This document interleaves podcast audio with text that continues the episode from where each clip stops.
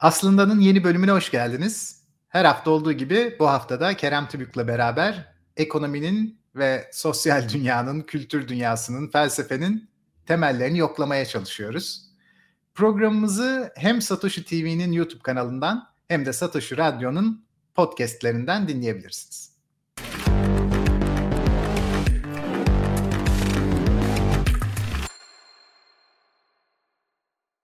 Kerem abi tekrar hoş geldin. Hoş bulduk Yalan. Seni artık her hafta görünce bir rutine binince bir özlem de oluyor. evet, aynen. Ben, evet, ben görmekten memnuniyet duyuyorum. Haftamda Alışıyoruz daha yavaş yavaş. evet. Rutine evet. girdi. Ve senin konuşmaların bu her şeyi başka varsayımlarla ele alman ve başka varsayımlarla ele almışken kendi varsayımlarına karşı da kuşkuculuğu elden bırakmadan o gidişin ben de sana dair bir filozofik yaklaşım olduğuna dair bir e, düşünce oluşturuyor. Çok hoşuma da gidiyor bu. E, o yüzden bazen seni düşünmediğim konularda da sıkıştırıyorum. Bazen düşündüğüm konuda da sıkıştırmıyorum bu arada. Hani konuşmanın sıkıştır, göre... sıkıştır. Yani ritmi, ritmi, zaten sen ayarla tabii de. zaten sıkışmazsın biliyorum da. Yani ben en azından böyle bir sabotaj yapmayı sevdiğim için yapıyorum. Hiç yani, değilse. Yani. Şimdi bugün senin çok iyi bildiğin bir konuda ilerleyeceğiz. Herkesin de çok iyi bildiğini düşündüğü ama neredeyse hiç bilmedikleri bir konu diye düşünüyorum. Enflasyon. Evet, maalesef, maalesef. Şimdi enflasyon için bir iki temel hani çok bilinenleri söyleyeyim sana. Sen sonra onların hepsini parçala. İşte belki oranlarına göre 3-5 enflasyonu çok enflasyon saymıyor e, şeyler. E, literatürde böyle akademisyenler. Fakat belli bir yerden sonra buna ılımlı enflasyon demeye başlıyoruz. Belki 5'in üstünden sonra belli bir yerden sonra belki işte yüzde 200'e kadar filan çıktığında yüksek enflasyon diyoruz. 200'leri de aşarsa hiper enflasyon diye bir şeyden bahsediyoruz. Şunu söyleyebiliriz belki e, sıkça konuşulan bir şey diye hatırlatayım diye söylüyorum. Yani bizim ana bildiklerimizi parçala diye parçalanacak şeyleri söylüyorum sana. Fiyatlar seviyesindeki tabii genel bir artış olmakla beraber bunun bazı etkileri var özellikle bazı yıkıcı vergi etkileri oluşabiliyor. Şöyle düşünüyoruz klasik iktisatta. Birincisi verginin yaptığı bir tıkaç görevini görüyor. Fiyatlara vergi arttırıldığında nasıl talep birden düşüyorsa enflasyonist ortamda da tabii bazı türlerinde bazen çünkü e, talebi de patlatabiliyor. Bazı türlerinde enflasyon sanki onun üzerine vergi gelmişçesine bizi alışveriş yapmaktan imtina ettiriyor tanesi belki bu. Bir tanesi vergi dilimlerinin hızla yükselmesi. Çünkü nominal olarak fiyat artışı bizi vergi diliminde hızla yukarıya çekiyor. Daha çok vergi vermemize neden oluyor. Halbuki reel olarak öyle bir artış yok. İkinci vergi. Üçüncü ve en önemlisi belki senyora hakkı dediğimiz mesele. Bizden devlet karşılıksız para basarak piyasada mal ve hizmet kendisini arttırmamışken para seviyesini arttırdığında cebimizdeki para nominal olarak aynı kalmakla beraber reel olarak düştüğü için bize hiç hissettirmeden cebimizden vergi alıyor. Basılmış yeni paralarla kendine transfer ediyor. Dolayısıyla bir, üç bir tek tane... devlet de almıyor orada tabii. Başka aktörler de var. Sadece devlet olsa neyse. Evet bu daha ee, da Ne diyorsun? Geri e, şimdi e, başlangıcını anlıyorum ama ben onu sona bırakacağım. Çünkü hep e, bahsettiğim konular enflasyonun etkileri üzerine Doğru. ve çok karmaşık etkiler var. Ben e, enflasyonu önce tanımlayıp e, bazı nedenseller nedensellik bağları kurarak bu sonuçlara nasıl gelindiğini ve bu sonuçların da ne zararları olduğunu e, gitmek istiyorum. Müthiş. Şimdi Enflasyon bizde e, genel jargonda semantik artık böyle kabul edilmiş. E, fiyatlardaki işte genel artış eğilimi olarak tanımlanıyor ama bu her zaman böyle değildi. Daha önce de konuştuk. Özellikle 21. 20. yüzyılın başlarına kadar yani ekonomi bilimi yozlaşana kadar enflasyonun tanımı şuydu. Para arzındaki artış miktarı. Enfl- inflate şişmek demek zaten. Para hacminin şişmesinden bahsedilirdi. Tabii ki bunun en önemli etkilerinden biri e, fiyatlara olan etkisi ama fiyatları etkileyen tek şey piyasadaki para miktarı değil. Fiyatlar piyasada nasıl oluşur? Oradan başlayalım. Klişe olacak ama belki e, bunlar çok önemli konular ve e, üstün körü geçiren konular. Arz talep diyoruz değil mi? Arz taleple oluşuyor fiyatlar. Hı hı. E, bir şeyin arzı piyasaya sürülen, satışa sürülen ürün ve e, hizmetlerin toplamı, talepte onlara olan satın alma gücüyle desteklenmiş arzu. Bir şeyin fiyatı yükseldikçe onu o fiyattan arz eden sayısı artar. Fiyatı düşerse arz eden sayısı azalır. Talepte de benzer dengeler vardır. Fiyat değişimleri ise ve bu fiyatlar belli bir ekolibrium, denge gibi yerlere gelirler. Biz her an her şeyin fiyatını böyle günlük değiştiğini hissetmeyiz ama hiçbir zaman e, mükemmel bir denklikte de değillerdir. Hep farklı güçler bunlara itkiler. Şimdi fiyatlar nasıl değişir? Ee, mesela arz taraflı değişebilir. Ee, bir arz şoku gelebilir, üretim azalabilir. Mesela tarımda bir kuraklık oldu diyelim. Tarım üretimi yüzde otuz düştü. Arz şoku, tarım fiyatları artar. Veya sebzelerden biri avokado diye bir şey geldi. Yeni görüyoruz. İşte yavaş yavaş insanlar bunu sevmeye başladı. E, talep arttı ama üretim kapasitesi birden art, artamıyor. Sonuçta ağaç dikmen lazım falan. Talep arttığı için bakarsın avokado fiyatları domatese göre artmaya başladı. Talep yönlü. Bunların tam tersi de geçerli. İşte atıyorum tütün ürünlerine talep düşer sağlık sorunları nedeniyle. Tütün fiyatlarına aşağıya baskı yapar. Şimdi bu kadar karmaşık ve bu her an, her sektörde, her üründe bu e, discovery yani keşif, fiyat keşif çabası devam ediyor ve keşfettiğinde stabil kalmıyor. Her yeni şartlardan değişmesi lazım. Şimdi buna bir de bütün bu kaotik ve görünmez elle çalışan işte daha önce de söylemiştik bu fiyatlar oluşuyor ama bu fiyatlar aynı zamanda sinyal. Mesela avokadoya talep arttığını fiyatları anladığın zaman ne yapıyorsun? Daha çok avokado ağacı dikiyorsun. Ve arzı arttırmaya çalışıyorsun. Şimdi bir de buna para ekonomilerinde talebi parayla e, gösterdiğimiz için yani barter yok. Herkes para kazanıyor. Herhangi bir mala ve ürüne bir talepte bulunacaksa da bunu parayla yapıyor. Dolayısıyla piyasadaki para miktarı taleple o anki taleple birebir ilintili. Piyasada bir para varsa ve sen bunu bir yerden iki katı arttırırsan ister istemez aynı sınırlı sayıda o an için olan mal ve hizmetleri kovalayan para miktarı artacağı için bütün para e, daha doğrusu bütün fiyatların yukarıya doğru ceteris paribus artma eğilimi. Yalnız burada ilginç bir şey var e, bu paranın nasıl ekonomiye girdiği, ilk kimlerin eline geldiğiyle ilgili olarak her şey aynı şekilde gitmiyor. Nötr değil. Mesela sen e, batıdaki sistem kabaca hep bahsediyoruz kredi olarak çalışıyor. Merkez Bankası krediyle para yaratıyor. Kime veriyor bu krediyi? E, Fed'in primary dealers dediğin 4-5 tane büyük ulusal bankası var Amerika'da. Bunlar gidiyorlar Fed'de direkt line'ları var. Bunlar ilk parayı alıyorlar. İlk faydalanan bankalar oldu. Hani sen demiştin ya devlet vergi alıyor. Sadece devlet değil. Bankalar ucuz parayı aldı. Nasıl ucuz para? Piyasadakinden ucuz olduğunu biliyoruz. Çünkü ilave gelmiş. Daha pahalıya veremeyeceğine göre bankayı. Bankaya o parayı kabul ettirmesini yolu ne? Piyasada bankanın bulabileceği fiyattan daha ucuza vermek. Yüzde beşken piyasa faizi yüzde dört vermesi lazım ki banka alsın onu. İlk önce banka ucuz parayı ele geçiriyor. Banka gidip de Migros'a, BİM'e işte domates, patates almıyor. Dolayısıyla daha oralara gelmedi. Bu para tepede. Bankalar bu parayı ne yapıyor? Kredi olarak aldılar. Kredi olarak vermek zorundalar. Üzerine kar payı koyarak. Kime kredi veriyorlar? Öncelikle kredi de verilirken bakılan önemli şey teminattır. Teminatı sağlam ve büyük olanlara veriyorlar. Bunlar kim? Zaten büyük firmalar. Halka açık firmalar, hisseleri olan falan. Bunlar da alıyorlar ucuz parayı bankadan sonra bir sonraki anda. Bunlar ne yapıyor? Bunlar da gidip e, hemen e, markete koşmuyorlar. Şirketler ne yapar buldukları parayı? Yatırıma dönüştürüyor. Yatırım yaparken ne alırlar? Varlık alırlar. Bu sefer varlık fiyatları artmaya başlıyor. Bu varlık enflasyonu olarak şey yapılıyor ve psikolojik olarak, politik olarak bu e, hoşa giden bir şey işin garibi. Ve çok zararlı bir şey olmasına rağmen onun daha önceki konularda faiz sebebiyle yani bu operasyonun faize yaptığı baskı sebebiyle nasıl malinvestment, yanlış yatırımlar e, yapıldığını konuşmuştuk hatırlarsan. Hı hı. Şimdi bu firmalar alıyorlar bunu ne yapıyorlar? Yeniden arsa alıyorlar, fabrika yapıyorlar. Yani başta güzel gibi görünüyor. Bir balon oluşuyor. Çok güzel bir balon. İşte herkes e, her yatırım yapan para kazanıyor. Böyle bir e, euforia e, şeyi. Ondan sonra e, yavaş yavaş ısınmaya başlıyor. Bu para aşağılara doğru gittikçe her şeyin fiyatı artmaya başlıyor. Üretim maliyetleri artmaya başlıyor. Piyasanın içindekiler buna e, maliyet enflasyonu demeye başlıyor. Aslında bu o anda bir insanın hangi açıdan o fiyat artışına baktığıyla ilgili. Aslında aynı şey.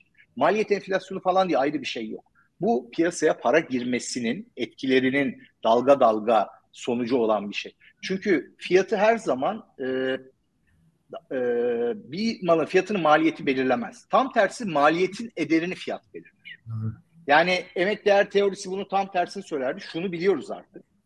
Senin e, mesela silikon çip, silikon çipin falanca dolar etmesinin sebebi onu kullanan iPhone'un falanca dolar etmesi. Buradan son kullanıcı çünkü niye üretiyoruz biz? Ne, neden herkes üretiyoruz? Son tüketim malı ve hizmeti üretmek için. Bütün amaç o. Yoksa kimse e, depolarda böyle aramallar e, dizip de ah ben ne zenginim demek istemez. En nihai amaç tüketim malı üretmek. Ve son karar verici de tüketici. Bir de ikinci tip bir enflasyon var. Bu da genellikle bizim gibi gelişmekte olan işte Merkez Bankası'nın bağımsız olmadığı, devletin ekonomideki ağırlığının çok olduğu mesela yüzde 80 1980 öncesi e, yüzde 60-70 devletin ekonomide ağırlığı vardı. Kitleri vardı, herkes bir sürü memuru vardı, emeklilere para ödüyordu. Yani devlet atıyorum 50 milyon kişi vardı belki nüfus. Bunun 30 milyonu diyelim ki yetişkin. 30 milyonundan 15-20 milyonuna direkt cebine para koyuyor. Devlet Ve, planlama teşkilatı etkinliği evet. çok. Şimdi böyle ekonomilerde e, bu para kredi olarak büyük şirketlere tepeden Huni gibi e, trickle down falan da diyorlar buna. Huni gibi inmediği için direkt sokağa anında işte emekliye zam, işçiye zam, kit işçisine zam şeklinde anında bastım parayı harcadım şeklinde olduğu için bizde kronik direkt e, şeye sepete, markete yansıyan enflasyon hemen e, kendini gösteriyordu. Batı tipi biraz daha e, farklı. Orada bazı doğal çekler var. Mesela dedim ya e, bunu bankalar alıyor da yani kredi olarak, borç olarak alıyor, borç olarak vermesi lazım. Evet çok ucuza alıyor. Evet bunlar satın alma gücünü bu sistemde sömürüyorlar para taşıyanların. Ama en korktukları şey krediyi batırmak. Çünkü o krediyi batırırsa ne oluyor? İstediği kadar kenarından minik minik kar etsin çok büyük bir kar silinip gidiyor. Non-performing loan diyorlar bunlara işte bilançolarında her banka taşır. Bu yüzde üç beş ise taşınabilir. Yüzde onu geçerse mesela banka için felaket zilleri çalmaya başlar. Şimdi ne oluyor bazen? 2008'de bu oldu. Enflasyon vardı 2008'e kadar. 2008'de bir deflasyonist e, çünkü krediyle para hacminin artmasının tersi de mümkün. Buna da deflasyon diyoruz. Bu da şöyle oluyor. Piyasaya para kredi olarak girdiği için bilançolarda varlık ve borç olarak karşılıklı duruyor kriz olduğunda e, bir domino şey gibi veya bir e, House of Cards gibi, kağıttan ev gibi düşün. Bir tanesi kesildiği zaman e, işte teminat satışı başlıyor. Hepsi teminat satışı başladığı zaman teminatlar düşmeye başlıyor. Teminatlar düşmeye başlayınca bankanın elinde yüksek teminat var krediye karşı zannederken teminat oranının düşme e, teminat toplam kredide teminat oranı düşmeye başlıyor. Sonra e, geri çağırmaya başlıyorlar. Bu bir domino etkisi yapıyor ve ortadan para siliniyor. Nasıl siliniyor? Artık alamayacağını anladığı zaman insanlar şeyleri de bilançolardan sildikleri zaman alacakları karşılığı yok. Belli oldu artık. Taşıdığı zaman sanki o para ekonomide gibi. Bir anda e, para hacmi düşüyor ve paranın değeri artıyor. Herkes dolara hücum etmeye başlıyor. Her şeyin değeri düşüyor. Parada bir şey daha var enflasyonda. E, şimdi her şeyin olduğu gibi paranın fiyatını da arz ve talep belirler. Şimdi biz hep arzdan bahsettik değil mi şimdiye kadar? Para arzından. Bu genelde işte merkez bankacılığı aracılığıyla şişiriliyor. Bazen ama kredi olarak olduğu gibi batıda özellikle kriz olduğunda o balon patladığında deflasyon olarak da geri iniyor. Balon gibi düşün para hacmi. Paranın bir de talep ayağı var. Şimdi para talebi çok kafa karıştıran bir e, konsepttir. Çünkü e, para dediğin şey herkes para ister değil mi? Yani para ben sana para vereyim dediğinde hayır bana verme diyen birini tahmin edemem. Hayır. Ama para talebi, para sahibi olmak var, arzulamak değil. Para talebi şudur. Her insan az veya çok belli bir varlığa sahiptir. Sırtında bir tane ceketin bile olsa. Evin olabilir, arsan olabilir, araban olabilir, hisse senedin olabilir. Buzdolabını da sayabilirsin. Yani satabileceğin, nakde çevirebileceğin bütün şeylerini düşün, varlıklarını. Bir de bunların balansları var. Bir de para balansı var. Tamam mı? Her insan her gün ne kadar para balansı tutacağını, ne kadar diğer varlıklar tutacağını karar verir. Bazen bütün mesela 5 1 lirası olmayan çok varlıklı insanlar var. Adamın arsaları var, evleri var, şirketleri var bilen ama nakit balansı sıfır diyelim. Olabilir. Normalde böyle değildir tabii. Birazcık tutarsın lazım olduğu için ama e, Onun yanında sabit gelirlerde para balansı çok daha yüksektir. Çünkü varlığı azdır. Her ay maaş alıyordur. Ay başında bütün varlıklarına bakarsın para balansı bütün varlığının %50'si 60'ı belki daha fazlası. Şimdi bazen para talebinde değişiklikler olur. Normalde para talebi esnektir. Aynı arz, mal ve hizmet şeylerine göre dengeler şeyini. Ee, genel olarak sürekli bir para balansının tutulmasının sebebi gelecekle ilgili belirsizliktir. Gelecekle ilgili belirsizlik olduğu için en likit varlığı tutarsın ki hiçbir getirisi yoktur onun. Kiralamazsın, temettü alamazsın ama para olarak durur ve o esneklik sana bir değer verir. Getirisi olmasa bile. Yarın çünkü ne yapacağım belli değil. Bu genel bir belirsizlik halinin e, sebebi. Ama e, ekonomilerde, ülkelerde belirsizlik artabilir. Mesela işte savaş durumu, pandemi durumu, bir kriz durumu, anormal bir şey oldu ve belirsizlik arttı. Bu sefer herkes nakit balansını arttırmaya çalışır. Nasıl yapar? Varlığını satarak. Böylece burada da tam tersi, enflasyonun tam tersi yine deflasyonist bir baskı olabilir. İşte paranın satın alma gücü artar, her şeyin fiyatı düşer. İşte 2020 Mart'ında pandemi açıklandı, bütün borsalar bir günde yüzde yirmi otuz düştü. Niye? Gelecekle ilgili belirsizlik arttı. O varlıklara sahip olanlar nakde geçmek istediler. Gelecekle ilgili esneklik kazanabilmek için. Ama sattıklarında alacak adam çok yoktu satmak istediklerinde. Daha ucuza satmak zorunda kaldılar. Hmm. Alttan alan da işte dibi bulduk. Ben buradan kar ederim riskiyle. Nakitini verdi. Belirsizliği satın aldı. Öbürü belirsizlikten kurtuldu. Nakide geçti. Öbürü de nakidi verdi. Belirsizliği satın aldı. Şimdi normalde bir fiyatı ve paranın da kendi fiyatını bu kadar etkileyen faktör varken enflasyon dediğimiz şey güzel de kurgulanırsa maalesef hissettirmeden e, milleti soyma aracına dönüştü. Sen dedin ya bana yüzde iki, beş falan kabul edilebilir. Kabul edilebilir değil. Adamların mandate'i bu. Amacı yüzde iki, üç o sepetten enflasyon yarat. Bak bu ne demek biliyor musun? Normal ekonomilerde para hacmi hiç artmasa, bak enflasyon etkisinden bahsetmiyorum. 2-3 onların ölçtükleri etki hiç para hacmi artmasa, normalde ekonomiler büyür, gelişir, sermaye artar, üretkenlikleri artar, hep daha fazla üretmeye başlarlar. Normalde sabit para hacminde fiyatların düşmesini beklersin. Yavaş yavaş, bir anda değil, o deflasyonist şoklardaki gibi değil. Çünkü o şişmiş bir kredi balonuydu. Birden şey oldu, bu çok daha böyle yumuşak bir şey. Yani yüzde iki üç artışın tersine düşün. Yüzde iki üç e, hep paranın değer kazandığını düşün. Ve bu yaşandı. 19. Ee, yüzyılda 1800 başından 1900 başına kadar Amerika Birleşik Devletleri'nde savaşları çıkarırsan iç savaşı ve işte Spanish English o bir iki tane daha ufak savaşı var. Hatta savaşların e, dalgalanmasını geç 1800'de e, 1900 yılında e, galiba o zaman altın altın veya gümüş tam hatırlamıyorum hangi standartta olduğunu Amerika Birleşik Devletleri'nin. E, satın alma gücü 1900'de 1800'den daha fazlaydı. Çünkü çok büyük bir ekonomik büyüme olmuştu Amerika'da o dönemlerde. Ee, inanılmaz yani özellikle son 30 senesi e, 1800'lerin 19. yılı işte elektrik, Edison, Rockefeller'lar, e, Ford, bir, bu işten yanmalı motor Ford biraz daha sonra. E, mesela şeyi örnek vereyim. E, arz artışı şey paranın şeyinden şey yapmıştık ya Rockefeller e, ilk rafinelerini kurmaya başladığında Amerika e, ilk petrol ürünü satılan popüler gaz yağıdır, kerosen bütün dünyada. Daha içten yanmalı motorlar falan gelişmediği için otomobil otomobil yok. E, buhardan hemen e, şeye geçiyorlar. Çünkü aydınlatmak için o zaman içerlerde balina yağı kullanıyor. Çünkü hmm. balina yağı çok az is verdiği için. Balina mesela Rockefeller balinaların soyunu kurtaran adamdır. E, çok balina avlanıyor. E, o yağlardan şey yapıyor. Sonra Rockefeller kerosen rafine teknolojisiyle fabrikasını kuruyor. Alıyor petrolü, ham petrolü. O zamana kadar pislik, kenara atılan herkes biliyordu petrol binlerce yıldır. Bir, bir işe yaramıyordu. Pislik olarak e, kenarda şey yapıyordu. Petrol gördüğünde, tar gördüğünde kaçıyordu insanlar. Tarıma çünkü zararlı falan. Sonra bu kerosen e, şeyi galiba 10 senede onda bir fiyatına indirdi Rockefeller kerosen fiyatı. Tek başına. Üretkenliği arttırarak. Yani para hacmi sabit kalıyor o dönemlerde. Merkez Bankası yok. Fed yok. 10 senede onda bir fiyat e, şeyine indirmek inanılmaz bir şey. Daha sonra tabii e, petrol kullanılan alanları çok genişledi. İşte benzin üretildi, plastikler üretildi bilmem ne bilmem ne. O yüzden fiyatı etkileyen bu kadar faktör varken bu bir hokus pokus. Ufak ufak hissettirmeden becerikli merkez bankalarının az bir şey enflasyon yaratarak yani hiçbir şey yapmasalar milletin satın alma gücü şey olacak. Önce onu alıyor. cebine koyuyor. O satın alma gücünü sana bırakmıyor. Sonra da diyor ki yüzde iki üç de artsın. Kimse bunu hissetmez, umursamaz. İşte ne olacak yani 40 yılda bir. Bir de zaten üretkenlik, bütün iş adamları daha ucuza mal etmek için bir yandan uğraşırken üretkenlik, deflasyonist bir baskı yaparken bir de üzerinden kremasını alayım. Aklıma Ama... ne getirdi biliyor musun Kerem abi?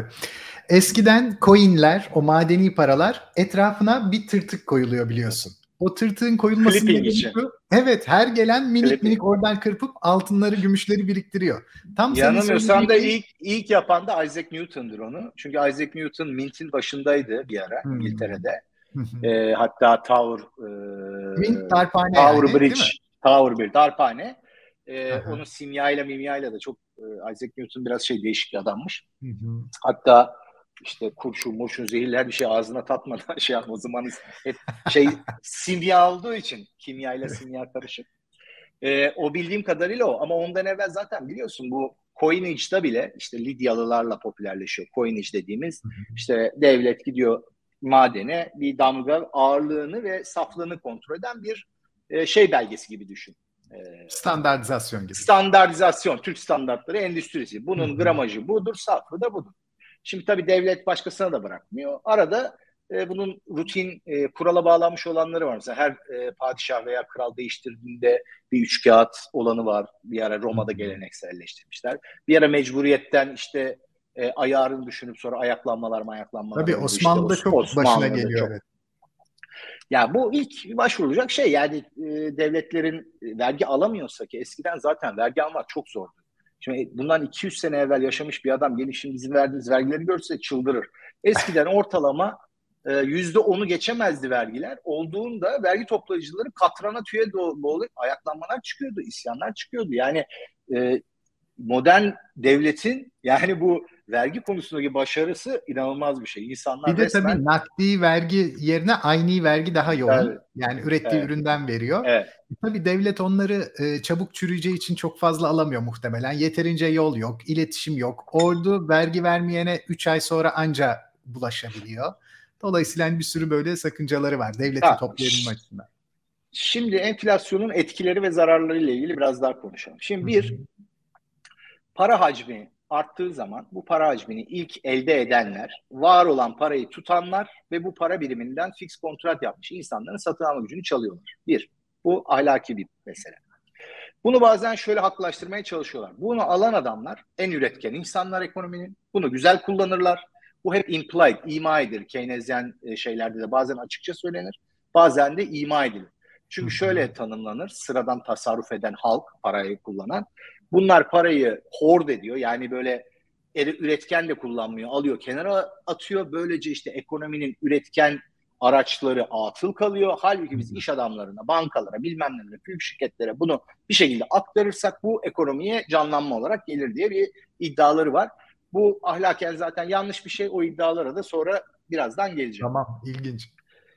Ee, ikincisi e, daha batıda bu oluyor ama daha tehlikeli bir şey para arzının artmasının faizlere etkisi. Bunu ara ara söylüyorum bir daha tekrarlayacağım. Faizin olması gerekenden düşürülmesi süte su katmak gibi bir şeydir. Süt senin tasarrufun, e, gerçekten ihtiyacın olan şey. Üzerine su kattığın zaman volümünü, hacmini arttırırsın ama besin değeri artmaz.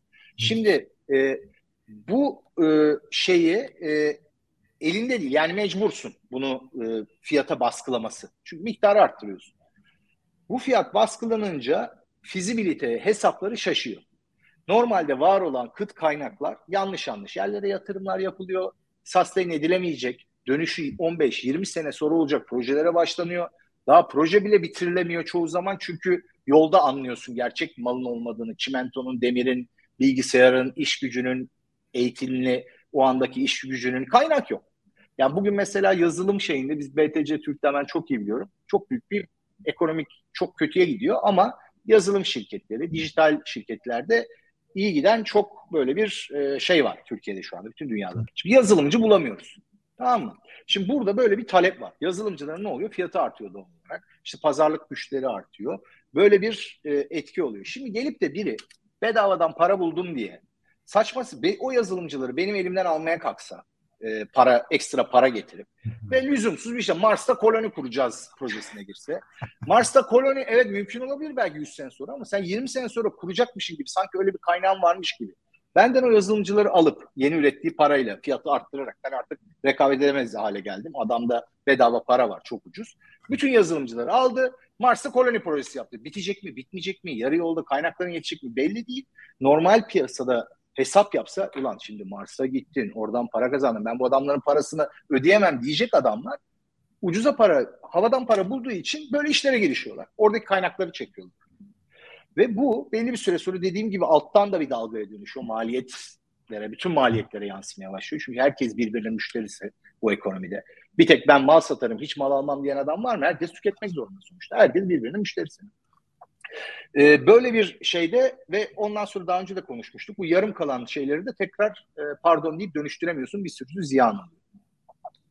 İkinci, bir etkisi daha en popüler, en politik, herkesin cebine değdiği için olan şey genel fiyatlardaki artış, pahalılaşma. Şimdi bu e, pahalılaşmadan ziyade yani yüzde üç, beş falan belirsizliği arttırdığı için de çok büyük problem. Bugün yüzde üç arttı, yarın yüzde yedi mi artacak? Düşecek mi? Bilmiyorsun. Nasıl fiyatlayacaksın? Nasıl geleceğe dair plan yapacaksın? E, girdilerini öngöremiyorsun. Satacağın fiyatı zaten hiç öngöremiyorsun. Girişimcilik, mal alıp yapmak bir sürü kendi içinden implied, zaten doğası gereği bir sürü belirsizlik barındırır. Yani satacağın malı beğenecekler mi? Ona o parayı verecekler mi? Sen onu ucuza mal edebilecek mi? Milyon tane belirsizlikle uğraş, uğraşıyorsun. Zaten bununla uğraşman lazım. Bir de fiyat belirsizliği geliyor. Piyasada fiyat, para kaç para olacak? Benim maliyetim ne olacak falan filan. Muhasebe e, çok zor. Yerine koyma maliyetini hesaplayamıyorsun. Bazen sermaye nakit akışı geliyor, nakit geliyor. Sermayeden yemişin farkında değilsin. Çünkü sattın evet. bütün dükkandaki malları. Yerine koyacaksın. İki katı para gerekiyor. Gitti. Yarısı gitti sermayenin. Böyle şeylere sebep oluyor. Ee, başka etkisi bir de şey tehlikesi her zaman hiperenflasyon dediğin için oraya bağlayacağım. Hiperenflasyon e, özel bir durum o hani paranın arzı ve talebiyle şey yapmıştık ya e, ikisinde bahsetmiştik.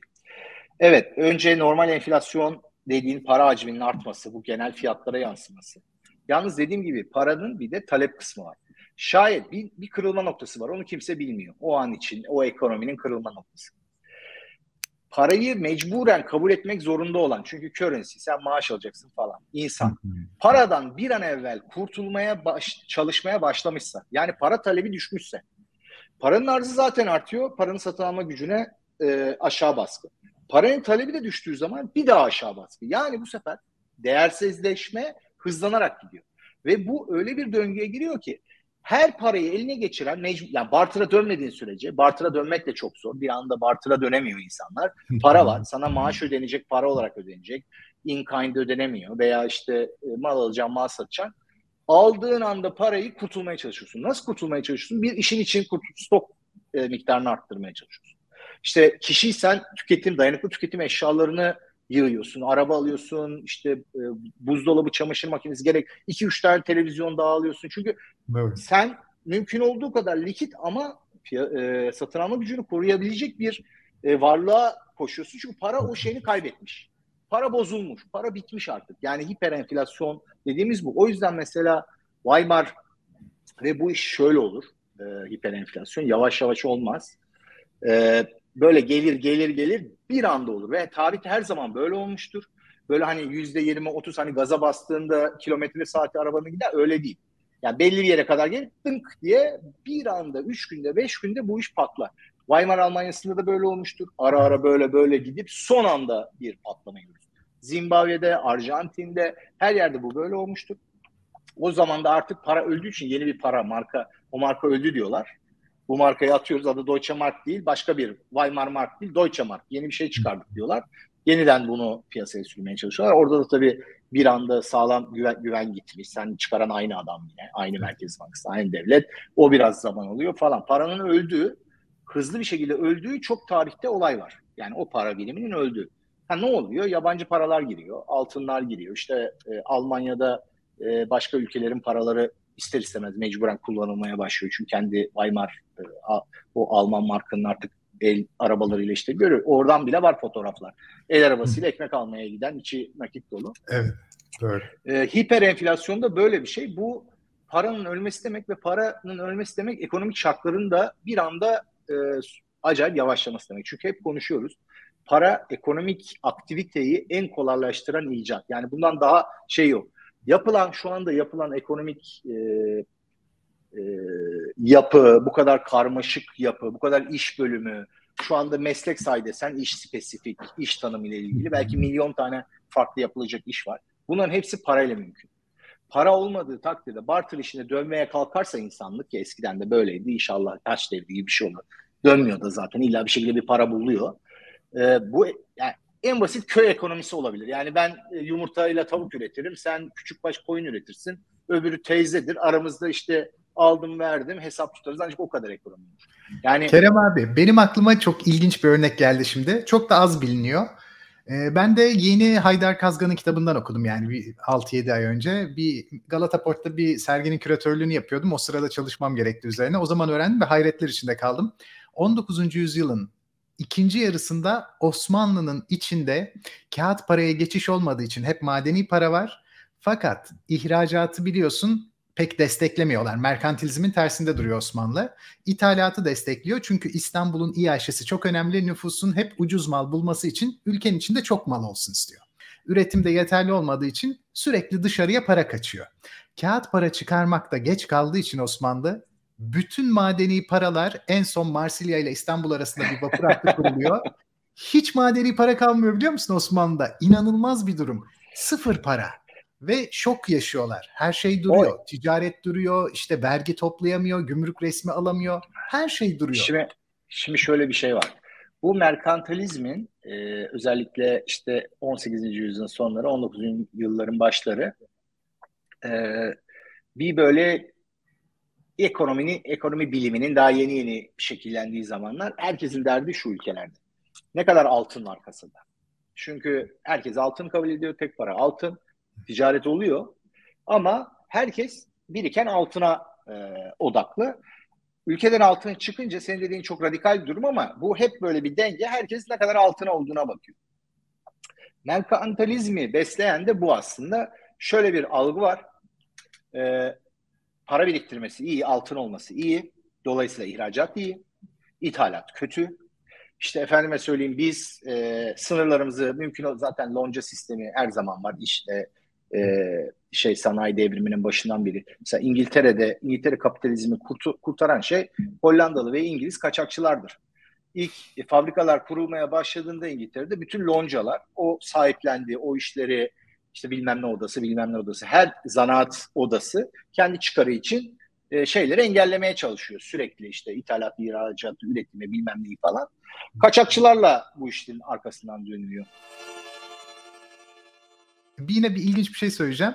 Ee, şu ana kadar dünyada çıkarılmış bütün altın bir tane olimpik havuz kadar.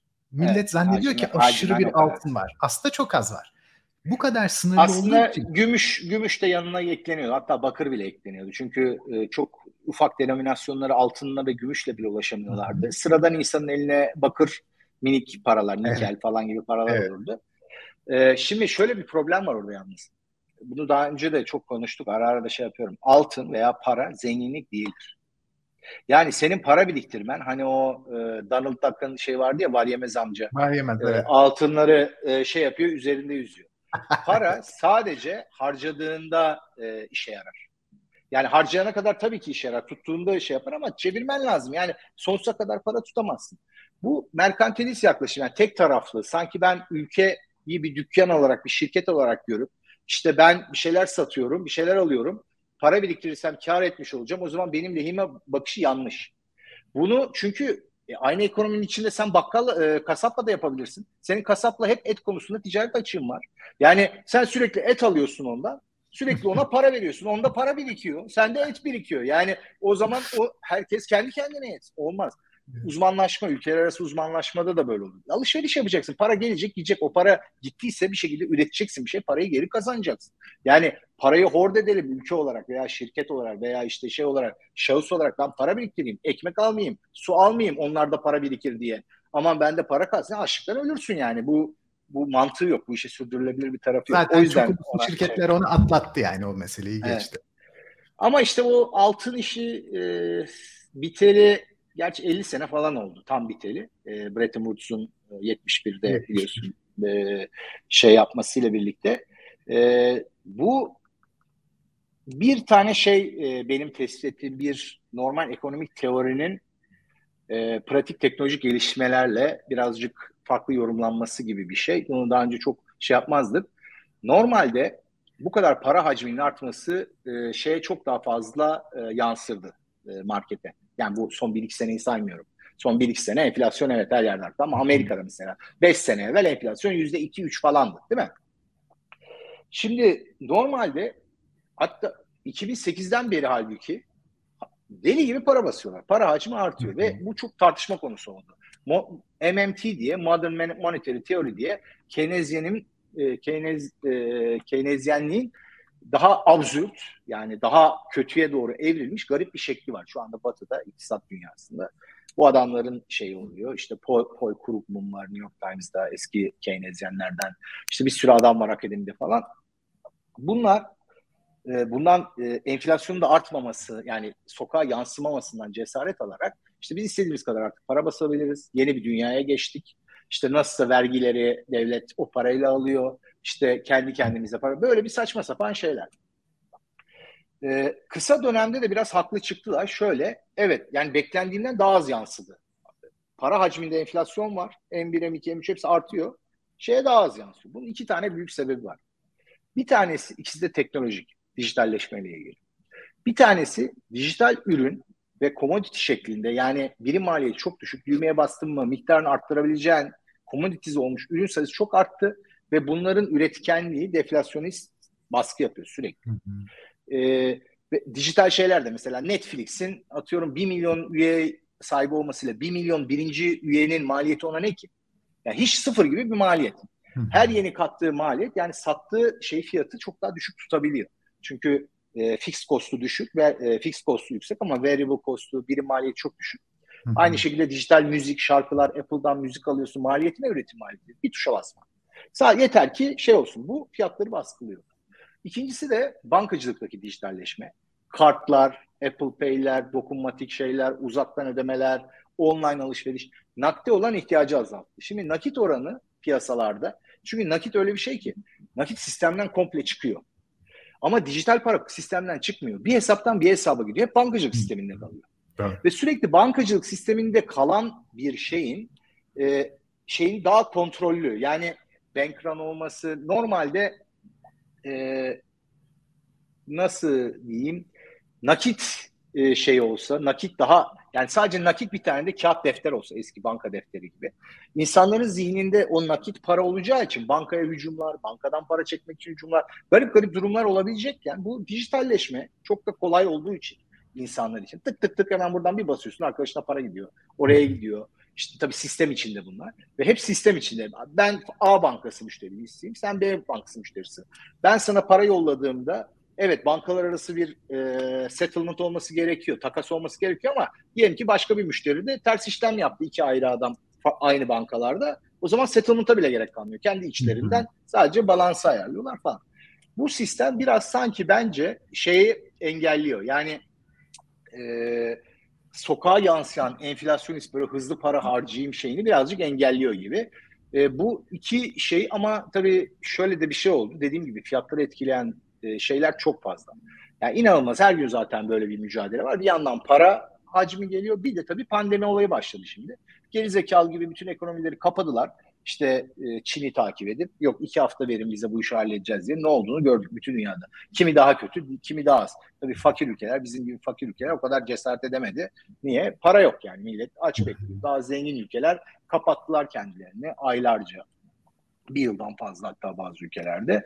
E, üretim süreçleri durdu. Çünkü üretim e, böyle şey gibi değil. Yani o kadar büyük bağlaşık bir zincir ki bir anda düğmeyi kapattım. Tamam üretim durdu. Hadi gidelim. Üç ay sonra geldim açtım aynen devam etmiyor.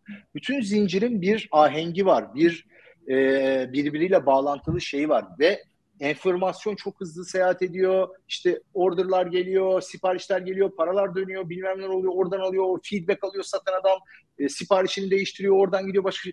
Ya ben bir tane ticaret yapan adamı düşünün. Tamam mı? Neler yaptığını Bir de milyonlarca bu adam gibi farklı farklı şeyler. Ya öyle acayip bir sistemdeyiz şu anda. Yani herkes bir şeylere koşturuyor üretebilmek için, bir şey satabilmek için. Ve bunlar hep fiyat sinyalleri e, takip etmek zorunda.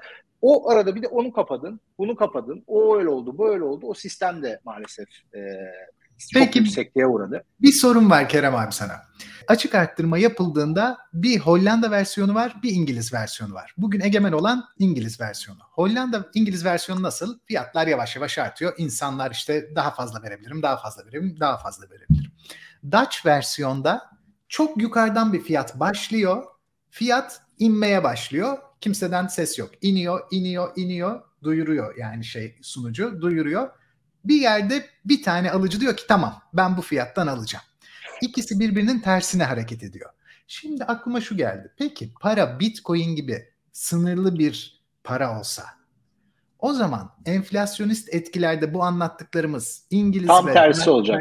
gibi. Ha, nasıl gerçekleşecek o zaman? Şöyle olacak. Bir kere e,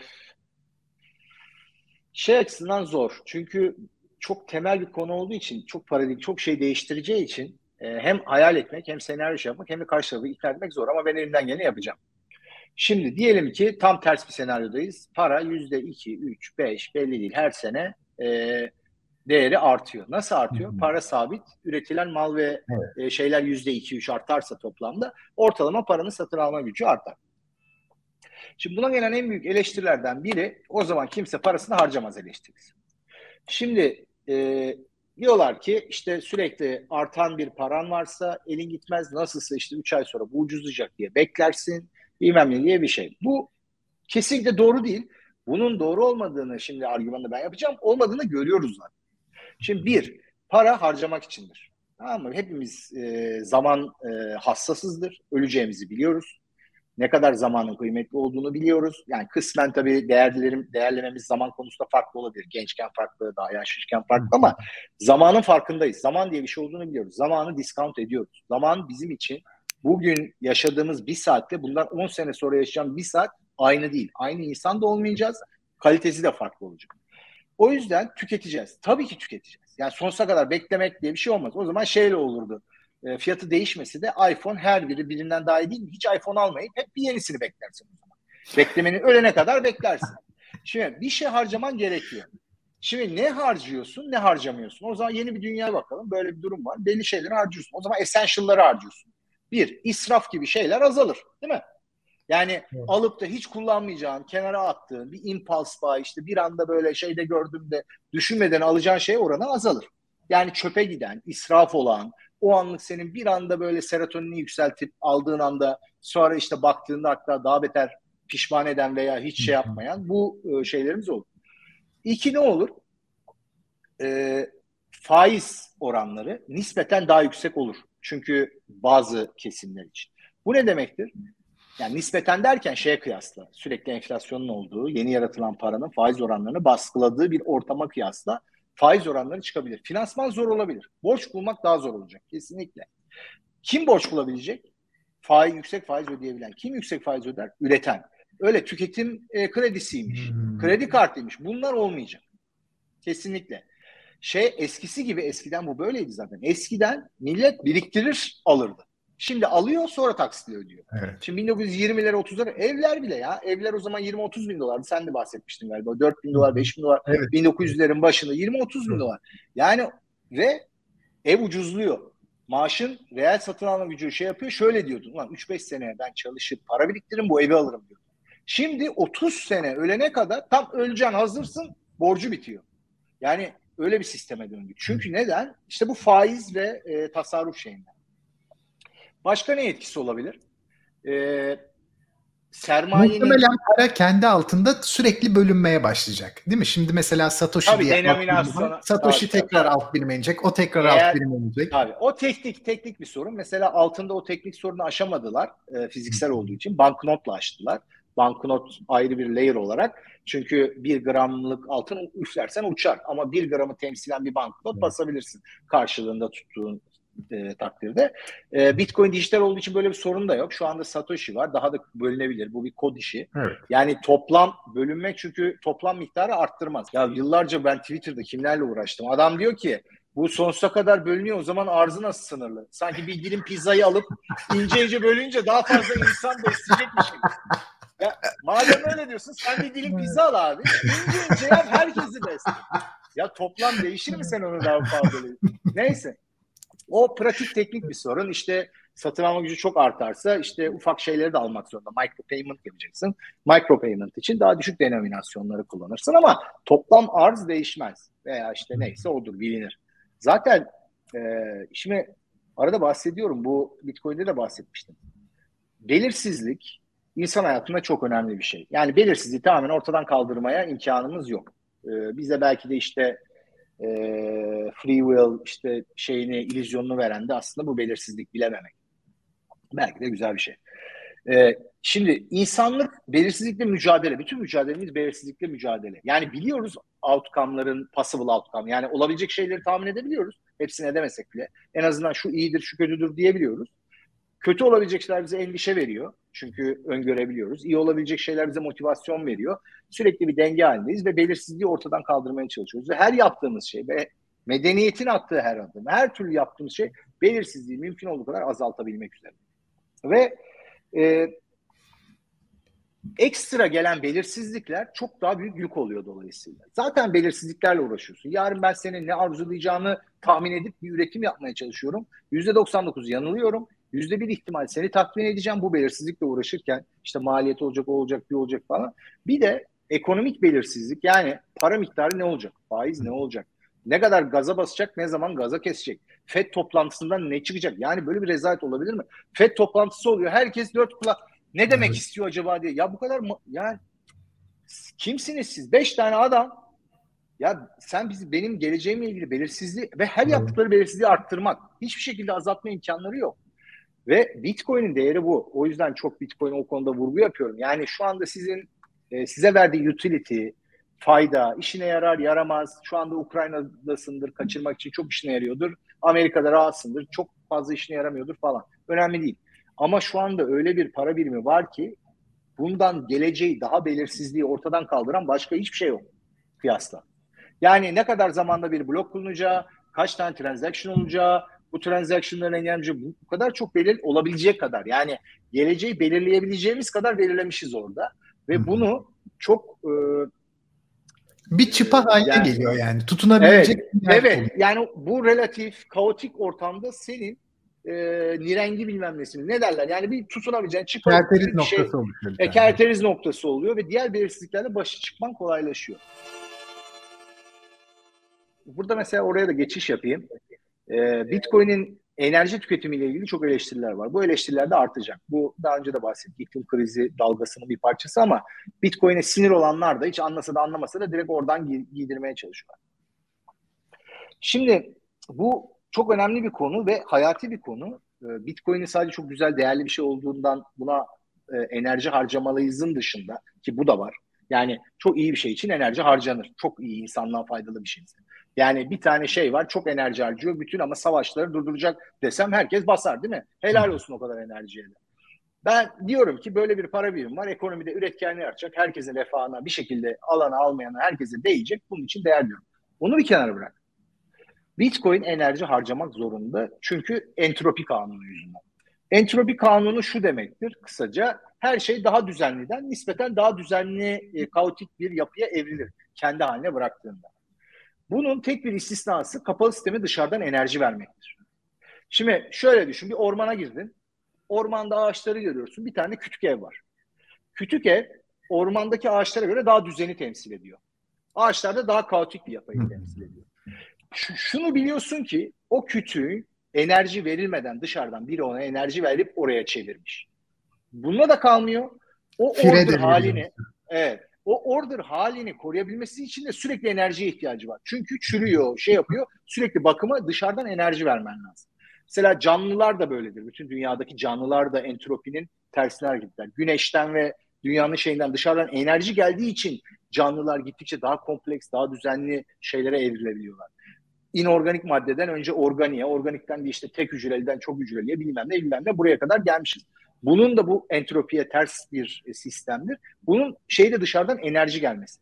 Yani Bitcoin'in bu düzenli yani kaotik yapıyı biz öngörülebilir ve düzenli hale getirmek istiyoruz ya bir aspektini, bir şeyini en azından. Yani blockchain olsun, şöyle olsun, biz değer transferi yapalım falan o yapıyı. O yapıyı kaotik yapıya düşmeden, parçalanmadan kendi haline bırakamazsın. Enerji vermen lazım dışarıda. Enerjiye ihtiyaç var. Enerji vermezsen, kendi haline bırakırsan bir kostu olmazsa onu enerji kostu, onun enerji e, şeyi e, düzenlemeyi de yapamayacak. Düzen. Evet, kalacak. O, o çürüyecek gidecek. E, o çürüyecek gidecek. Kuralları değişecek. Oradan şey olacak. Biri hackleyecek bilmem ne bilmem ne. Onu koruyan şey o enerji. Yani şey olarak değil tabii yani böyle e, mistik bir enerjiden bahsetmiyorum. Gerçek enerji. yani çok iyi anladım. Bu, bu evrenin en temel kurallarından bu evren madde ve enerjiden de birbirine geçişken işte iki tane farklı kanunlar üzerine kurulu. Zaten bu var yani başka bir şey yok. Hı hı. O yüzden e, bunu e, belirsizlikle ilgili konuşurken onu da şey yapmak istedim. Bitcoin'in genelde enerji harcamasının sebebi entropiyi tersine çevirip kaotik yapıyı daha düzenli yapıya getirip orada tutabilmektir. Bunun enerji için maliyet oluşabilmesi normal. Yani. Maliyet olur. Evet. Kerem abi süper bir konuşmaydı. Gerçekten. Ama çok iyi. Çok iyiydi. Çok formdasın. Her şey birbirinin içinden çıktı. Çok böyle rasyoneldi. Çok tabandan başladık. Karmaşıklaştı giderek. Bütün altyapı üst yapıya hizmet etti. Çok çok iyi birleşti. Peki Kerem abi Bitcoin üzerine bu kadar konuştuktan sonra BTC Türk'ün de bir hediye Bitcoin kampanyası var. E, nasıl tasarladınız bunu? Ee, aslında bu pazarlama direktörümüz Eda'nın fikri. Hmm. Ee, bir süredir üzerine düşünüyorduk, ekliyorduk. İşte insanlar birbirlerine e, daha kolay aslında Bitcoin hediye etmekten ziyade Bitcoin'i tanıştırmak için, öğretmek için yani sonuçta tanıdığın, sevdiğin bir insana Bitcoin'i anlatıyorsun. Herkes yapıyordur bunu, bir sürü insan yapıyordur. Onu e, onu destekleyici de bir şey gibi olduğunu düşündüm. E, işte al bu kadar anlattım sana. Al bir de bu. İşte birazcık ufak bir şey ama al gönder. İşte şey yap, kurcala. Bir şeyler yap yani. Bir elinde, elindeysin. El tam değmese de. Yok, Ona çok katkısı olabileceğini düşünüyorum. Yoksa Bitcoin hediye ver Bitcoin kıymetini anladıktan sonra Bitcoin hediye vermek de kadar kolay değil yani. evet. En değerli şey çünkü senin için. Ağzına sağlık. Harikasın valla. Haftaya o zaman tekrar görüşmek üzere. Görüşürüz. İyi Çok sevgiler. Bay bay. Bay. Önümüzdeki hafta yine Kerem Tümük'la başka bir konuda aynı şekilde bütün kavramların altına oymaya, onlara başka bir bakış açısıyla yaklaşmaya devam edeceğiz. Başta da söylediğim gibi bütün programlarımızı Satoshi TV'nin YouTube kanalından veya Satoshi Radyo'nun podcastlerinden izleyebilir veya dinleyebilirsiniz. Haftaya görüşmek üzere.